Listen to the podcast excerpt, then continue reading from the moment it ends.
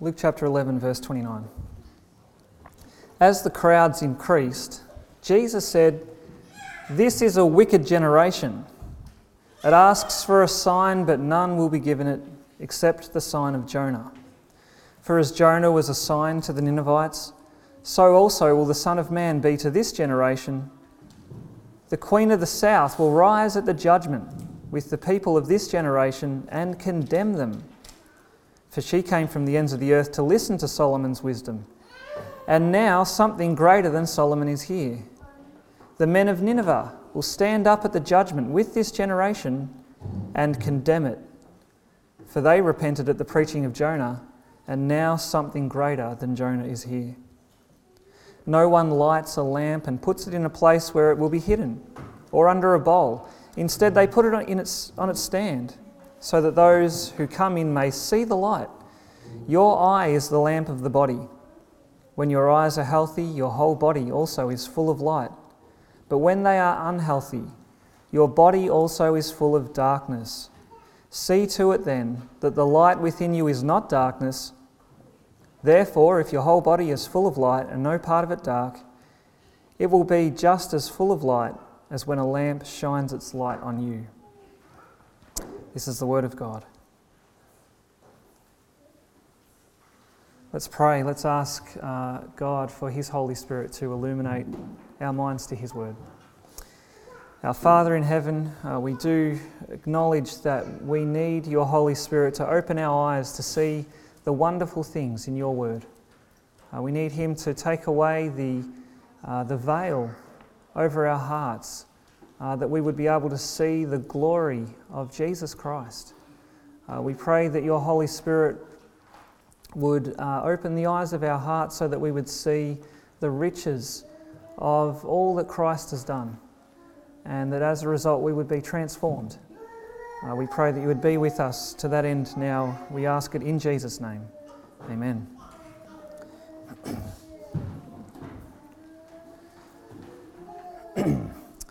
Uh, one of the things that troubles uh, many people about faith in God is what they see as a lack of evidence. Uh, where is the evidence that God is real? Uh, many people wonder that. Uh, perhaps uh, sometimes people say, you know, I would believe in God if I could see Him. Or sometimes people would say, you know, if God gave me some unmistakable evidence, a sign from heaven, then I would believe in Him. Uh, the same thing could be said about accepting the claims of Jesus. Jesus claimed to be God, He claimed to be the Saviour of the world.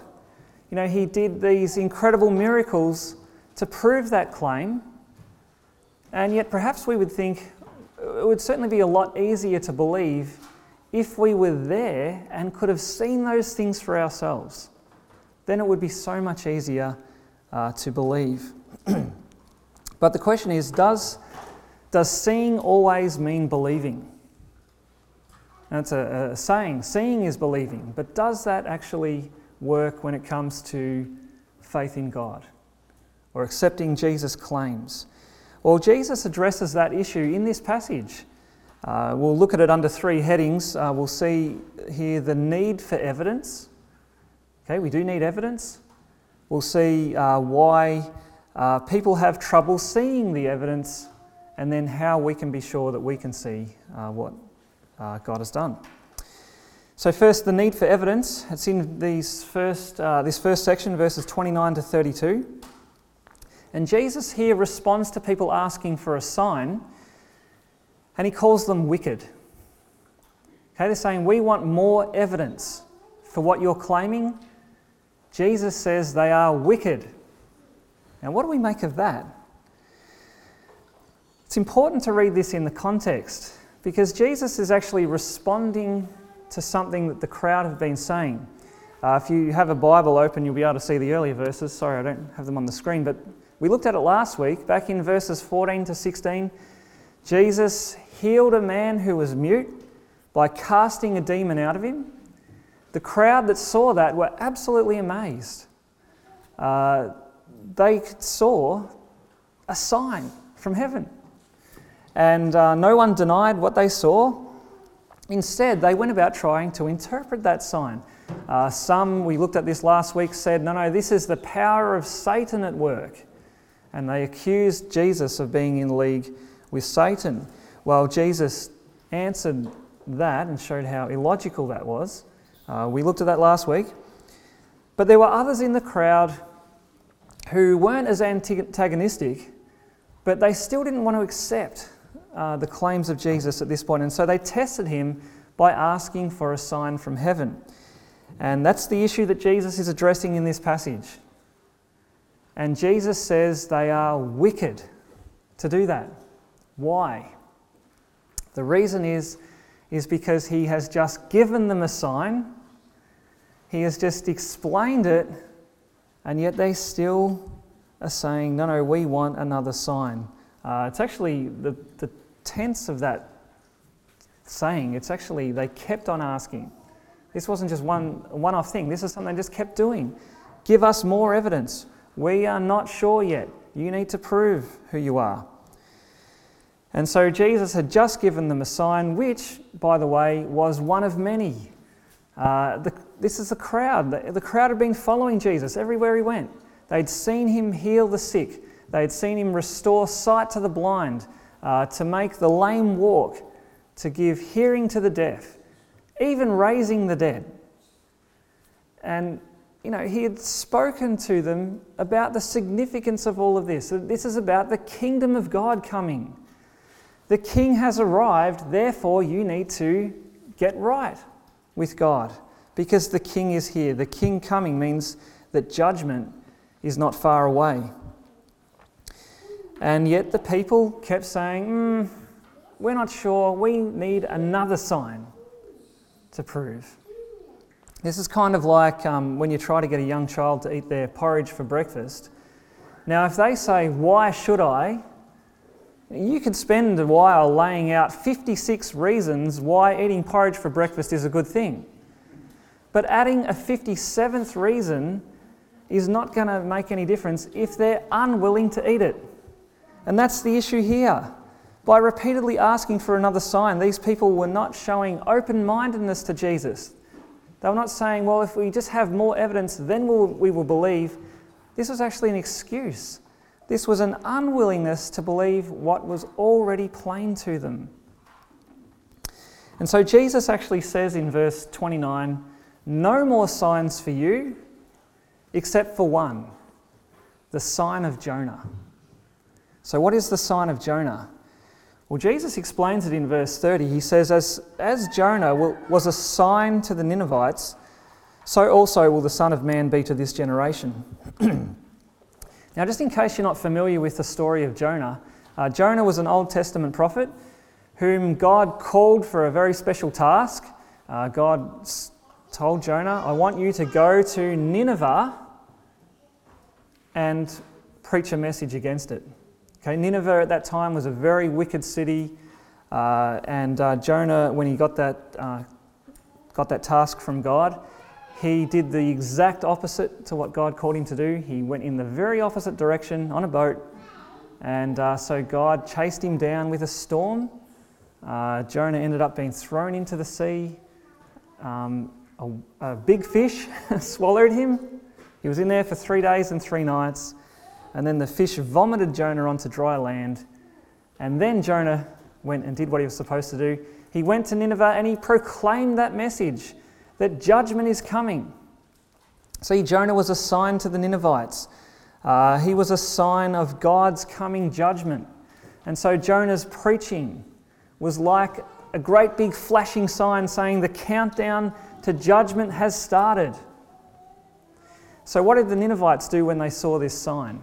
When they heard this message, what did they do? They didn't ask for more evidence. Instead, they believed. It says from the, the least to the greatest, everyone repented, turned from their wicked ways, and turned to God, even the king.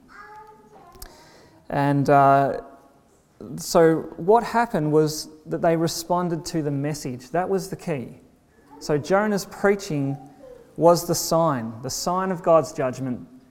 It was a sign calling them to repent. And Jesus says here that just as Jonah was a sign to the Ninevites, so also will the Son of Man be to this generation. So here Jesus is saying that, like Jonah, his preaching is a sign to the generation. Uh, just as Jonah was a sign pointing people to the need to repent before judgment comes, that's what Jesus is saying he is. That's the sign I'm giving you. You need to repent or face judgment. See, if the kingdom has come in Jesus, which was obvious to see, then you need to repent. You need to respond before it's too late. Failure to do so will lead to judgment. And then in verses 31 to 32, Jesus actually gives uh, two examples uh, to this generation. He gives them two examples from the past of people who did respond to the message, people who did change their ways uh, with far less evidence than what the, the people in front of Jesus were getting. And these two people that Jesus points out were actually Gentiles. They not only did they have less evidence, but they didn't even have their own Bibles. Right? The people that Jesus was speaking to were Jewish people. They grew up going to the synagogue, they heard the word of God, they had everything they needed. And yet they hadn't repented with the coming of the king. And so Jesus points out to the Queen of Sheba. The Queen of Sheba, she heard a message of Solomon's wisdom. She believed that message and travelled 1,500 kilometres to go and be instructed by Solomon. See, she heard and believed. Uh, the Ninevites, they heard a message from Jonah, they believed what, what he said, and they turned from their wicked ways. Again, it's the hearing of a message. And Jesus is saying that someone is fa- someone far greater. Well, actually, he says something. Notice that something far greater than Solomon is here. Something far greater than Jonah.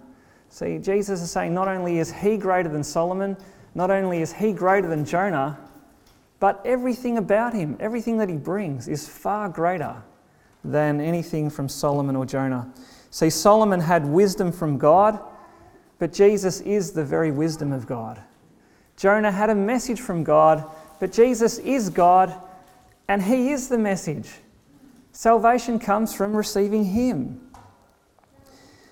And Jesus says if the Queen of Sheba believed, and if the men of Nineveh repented, then how much more should you repent and believe if you're seeing the very one that all of the signs point to? If you're seeing the Son of God Himself in your very midst.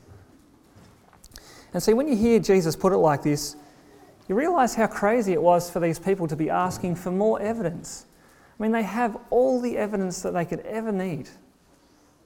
The issue was not the evidence, the issue was stubbornness, an unwillingness to repent.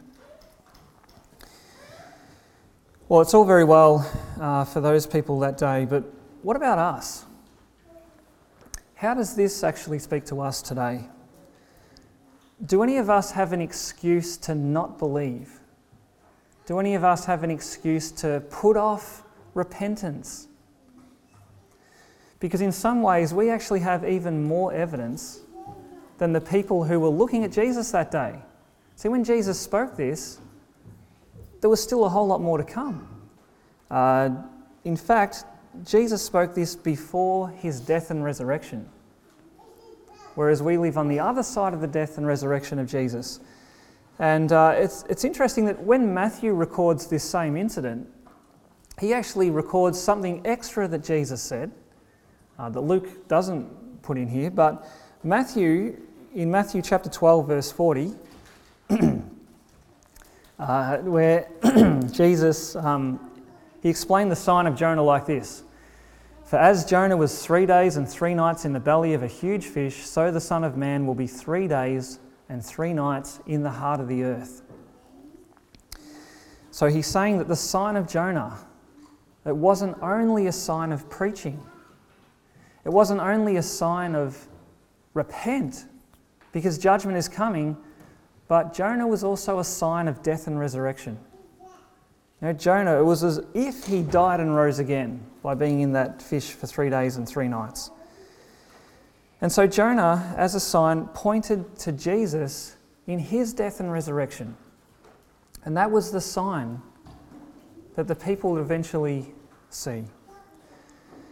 And if you think about it in terms of signs that God could give, in terms of evidence that God could give to prove that He is real, to prove the claims of Jesus, there is no greater sign than the death and resurrection of Jesus.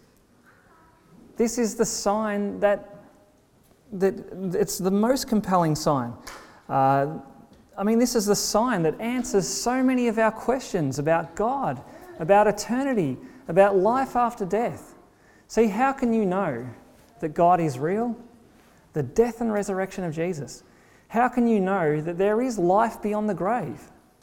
The death and resurrection of Jesus. How can you know that your sins really can be forgiven? That God will accept you when you die? That when you stand there on Judgment Day, you will not be condemned? How can you be confident the death and resurrection of Jesus. Now, how do we know that God is going to put an end to all suffering? It's the death and resurrection of Jesus. So much that we want to know about belief. It's answered in the death and resurrection of Jesus. And so, if we want a sign from heaven that proves Jesus is the Son of God, that proves that He has died on the cross to pay for sin, then what more could you need than Jesus Christ risen from the dead. But if Jesus has died and risen, then what is the sign pointing to? It's pointing to your need to repent, to believe in Jesus. Because at the final judgment, we will all be held responsible for what we have done with Jesus or what we have failed to do with Jesus. I mean, if we've heard this good news, if we've heard the preaching, if we've heard the message of the cross and the resurrection, God will hold us accountable to repent like the Ninevites, to believe like the Queen of Sheba. and if there are things in our lives that we know are not right, know, if God reveals things to us in His Word to expose our sin, to expose unbelief, and we choose to put that off, we will have no one to blame but ourselves. Because God has made it clear. He has made it clear that He hates sin. He hates sin so much that He was willing to punish His own Son in order to forgive us. Okay, uh, the evidence is there. The question is not whether there's enough evidence to believe. The question is, what will you do with the clear evidence that God has given? Are you putting off repentance? That's the question. So that's the first thing. The need for evidence is satisfied in the resurrection. But the issue is have you responded? Okay, the second thing we see here, though, is why many people do ignore the evidence. Okay, if the evidence is clear for those willing to accept it, why is it that so many people don't seem to be able to see it? Why do so many people quickly dismiss uh, Jesus Christ uh, died and risen again? Why do people ignore it? Well, Jesus actually gives us an illustration in verses 33 to 36. And uh, this illustration is about light. And Jesus gives this illustration to actually uh, help us see that the way the human heart responds to the evidence that he gives. Now, he shows us why many people do remain in unbelief. So he, let's read it again. He says, No one lights a lamp and puts it in a place where it will be hidden or under a bowl. Instead, they put it on its stand so that those who come in may see the light. Your eye is the lamp of the body. When your eyes are healthy, your whole body also is full of light. But when they are unhealthy, your body is also full of darkness. See to it then that the light within you is not darkness. Therefore, if your whole body is full of light and no part of it dark, it will be just as full of light as when a lamp shines on you.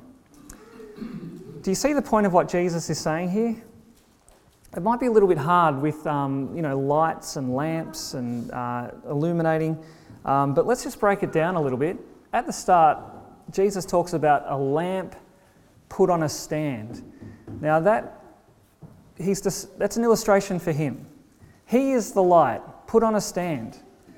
Okay, everything Jesus did and said, it was all done in public, wasn't done in a cave. All of the signs that he did it was all done before the crowd. And so, in that sense, Jesus was like a light put up on a stand. Everyone was in the midst of the light, they had the light shining on them. Uh, however, it's one thing to be in the midst of light, and another thing to actually see the light. You know, in, in this room here, the lights are on, right? But if you have your eyes shut, it's as if you're still in the darkness. And that's the point Jesus is making. See where he says, Your eye is the lamp of your body? Your eye is the lamp of your body. What he means by that is your, your eye is what lets the light in. So when you're in this room, the reason you can see light, it's only if your eyes are open. But like I said before, if you keep them shut, it's like you're still in the darkness. And uh, that's what Jesus is saying about this generation before him. He's given this metaphor to show them that um, nowhere ever has God's revelation, has God's light shone more brightly than in the coming of Jesus, in the coming of the Son of God. Uh, so the light was beaming on these people. No one in that crowd could argue that it wasn't clear enough. No one will be that, from that generation will be able to stand up on Judgment Day and say, there wasn't enough light. Okay, there wasn't enough evidence. No one can say that because the light was there on a stand, Jesus Himself shining brightly on them. And so the problem was not with the evidence, the problem was with them. There was a darkness inside of them. And so, what they were doing, they were putting off a choice that they didn't want to make. They weren't neutral in, in any of this they didn't want to change. And that was the issue. They didn't want to let go of what they thought of their right to rule their own lives. Uh, in fact, uh, John chapter 3, verse 19 uh, explains this very well. This is a helpful verse to understand it. Jesus says, Light has come into the world, but men loved darkness instead of light because their deeds were evil. See, that's, that's the hard issue. This is why, you know, if you're putting off repentance, this is the issue. There's a love of darkness. This is why it's actually mistaken to say, I would believe in God if He would just show me that He is real. Okay, that actually doesn't work. Not only does it ignore the fact that God has already shown that He is real, but it doesn't take into account the darkness in the human heart. That even if it's as clear as day, and if it's as clear as the sun shining in your face, because of the darkness in the human heart, there's an unwillingness to see the light. Unless, of course, something is done about the heart. Do you know, uh, Romans 1 talks about creation clearly displaying God's power and wisdom. You know, we live in a theatre of God's glory. Remember, I heard someone put it like that. I thought that's a good way to think about the universe. It's a theatre of God's glory. Everywhere where we look, it, it displays God's power, displays God's wisdom. It says, you know, 100% of the time, God is real. And yet, what do people do with that revelation? Suppress it and live as though God were not real. Well, light has come into the world the clearest revelation of who God is and what He is doing, the clearest revelation of that has come in Jesus, the light of the world. And do you realize that that light is still shining brightly today? Even though you can't go and look at Jesus with your own eyes, those who did see Jesus, those who heard Jesus, those who saw him risen from the dead, they testified to that, even at cost to their lives. And their testimony has been preserved in the pages of the New Testament.